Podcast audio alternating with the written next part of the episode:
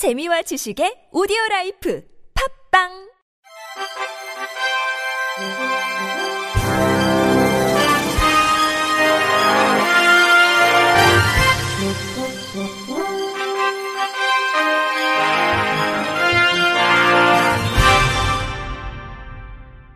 청취자 여러분 안녕하십니까? 1월 12일 금요일 KBIC 뉴스입니다.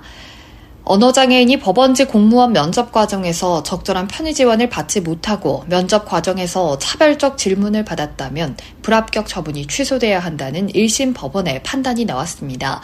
서울행정법원 행정시 위부는 어제 박모 씨가 법원행정처장과 국가를 상대로 불합격 처분을 취소해달라고 낸 소송에서 원고 승소로 판결했습니다. 지체 장애와 언어 장애가 있는 박 씨는 2022년도 법원 사무직렬 구급 공개 경쟁 채용 시험 장애인 구분 모집에 지원해 필기 시험에서 합격했지만 이후 일반 심층 면접 시험에 불합격했습니다.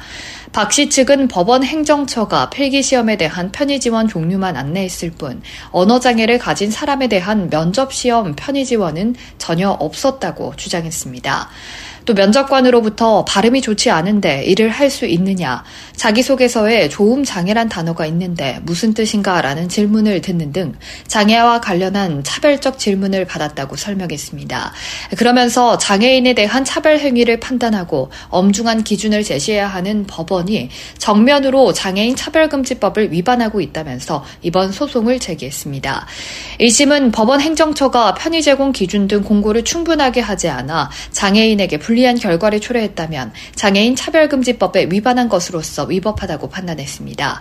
재판부는 법원 행정처는 면접시험에서 언어장애와 관련해 편의 제공 기준 등을 제대로 공고하지 않았고 면접위원에게 사전 고지 등 정당한 편의 제공 의무를 이행하지 않았다며 중대한 절차적 위법이 있다고 판시했습니다.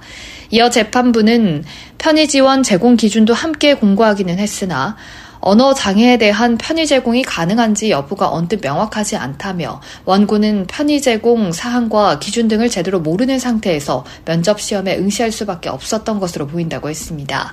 또 면접위원이 원고의 발음을 지적하거나 의사소통에 문제가 발생해 원고로서는 위축된 상태로 시험에 응시할 수밖에 없었다며 원고가 비장애인 응시자와 동등하게 면접에 참여할 수 있었다고 보기 어렵다고 판단 이유를 전했습니다.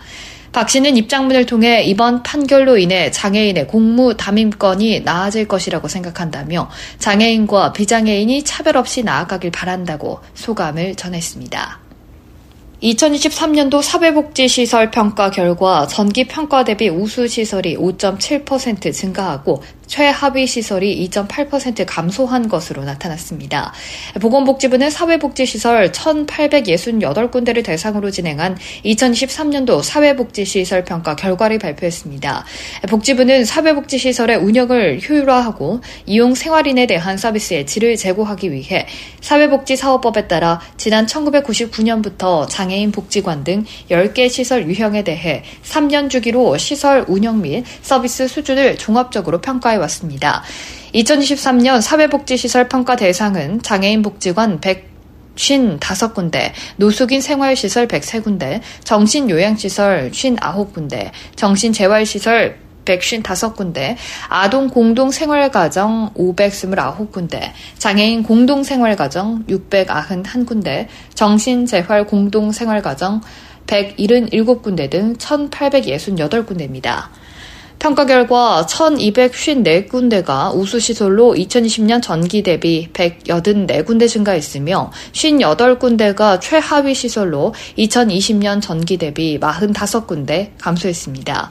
7개 유형 중 장애인 복지관, 노숙인 생활시설, 정신요양시설, 정신재활시설 등 4개 일반시설 유형의 총점 평균은 91.6점으로 전기 대비 0.7점, 나머지 3개 공동생활가정 유형은 89.2점으로 전기 대비 3.1점 상승했습니다. 복지부는 이번 평가 결과를 반영해 지속적으로 사회복지시설의 품질 관리를 강화해 나갈 계획입니다. 평가 결과는 복지부 누리집, 중앙사회서비스원 누리집, 사회복지시설 평가 누리집을 통해 확인할 수 있습니다. 평가시설은 희망 이음을 통해 상세 평가 결과를 확인할 수 있습니다. 올해의 장애인상위원회는 장애인 복지 및 사회 발전에 기여한 장애인을 대상으로 2024년도 제28회 올해의 장애인상 수상 후보자를 추천받는다고 밝혔습니다. 수상 후보자 추천은 1차와 2차로 나누어 진행되는데 1차는 개인이나 단체를 대상으로 오는 18일부터 31일까지 전국 17개 광역 지방 자치단체 29군데 장애인 복지단체 등 46개 올해의 장애인상 추천 기관에서 접수받습니다. 2차 접수는 46개 추천 기관별로 각한 명씩 2월 1일부터 2월 13일까지 올해의 장애인상 운영 사무국인 한국장애인개발원의 추천서를 우편이나 방문 접수하면 됩니다. 위원회는 전문 심사위원회를 구성해 후보자에 대해 공적 심사와 현지 실사, 온라인 공개 검증 등을 통해 4월 중 수상자를 발표할 예정입니다. 시상식은 4월 19일 제44회 장애인의 날 기념식에서 진행되며 수상자는 대 통령 표창과 상금 500만 원을 수여받습니다. 한편 올해의 장애인상은 1996년 9월 15일 우리나라가 제1회 루스벨트 국제장애인상 수상을 계기로 그 이듬해인 1997년 올해의 장애 극복상으로 제정됐으며 2009년 올해의 장애인상으로 명칭이 변경됐습니다. 한국시각장애인 복지재단 점자도서관은 시각장애인 기관 최초로 네이버의 AI voice 기술을 적용한 AI 음성 도서를 제작했다고 밝혔습니다. 이번에 제작된 AI 음성 도서는 그리스 로마 신화 신들의 사생활 1, 2편, 수상한 놀이공원 천호관, 이 한마디가 나를 살렸다 등 총 4권입니다. 그동안 시각장애인을 위한 음성도서는 낭독자가 녹음하는 녹음도서와 TTS voice를 활용한 TTS 도서로 제작돼 왔으나 녹음도서는 낭독자의 역량에 따라 품질에 편차가 있고 TTS 도서는 음성이 부자연스러운 문제가 있었습니다. 점자 도서관은 급속 발전하고 있는 AI voice가 대체 도서 제작의 문제를 해결할 대안이 될 것으로 보고 지난해 11월 국내 최고의 AI 기술을 보유한 네이버와 협약을 통해 클로바 더빙을 적용한 AI 음성 도서를 제작하게 됐습니다. 클로바 더빙은 100개 이상의 voice와 6개의 외국어 특화 voice를 통해 성별, 연령, 국적에 따른 여러 스타일의 voice를 선택할 수 있고 리포터, 쇼핑 호스트, 내레이션 등 구체적인 상황에 적합한 voice를 활용합니다. 활용할 수 있습니다.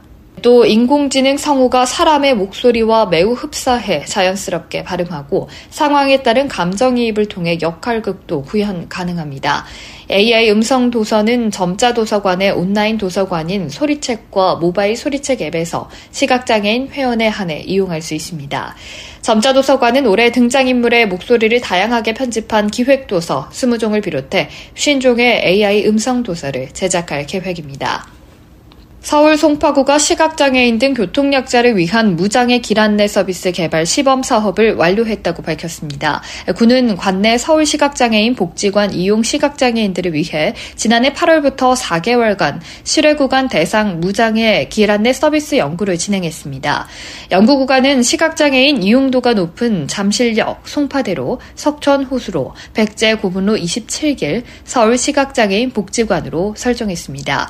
구는 해당 구간 구 간에 IoT 기술을 활용한 음향 신호기 8대, 음성 유도기의 주소를 결합한 지능형 기초 번호판 34대, 서울 시각장애인 복지관 지능형 건물 번호판 2대를 설치해 위치 정보를 시각장애인용 길찾기 앱 GI에서 제공받을 수 있게 했습니다.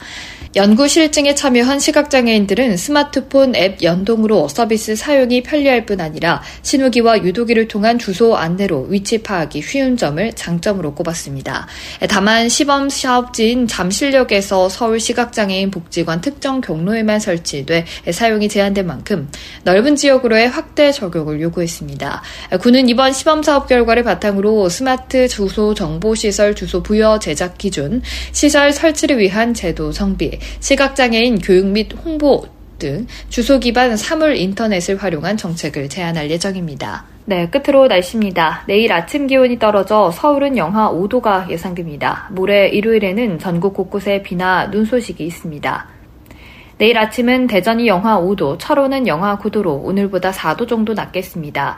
한낮에는 서울이 4도, 대구는 8도로 오늘과 비슷하겠습니다. 이상으로 1월 12일 금요일 KBIC 뉴스를 마칩니다. 지금까지 제작의 권순철, 진행의 박은혜였습니다. 고맙습니다. KBIC.